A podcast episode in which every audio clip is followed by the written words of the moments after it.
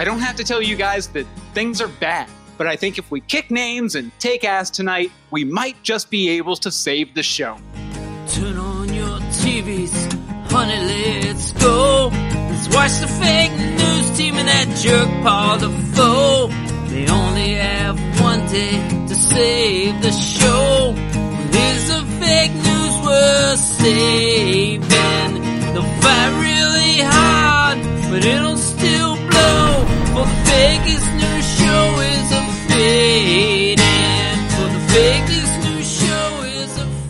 Now we arrive at the day in question Deathember 13th, 2021. One last day to save the show. One Last Day, a standalone story set in the world of the Fakist. Starting March 3rd on Apple Podcast, Spotify, and, well, everywhere else.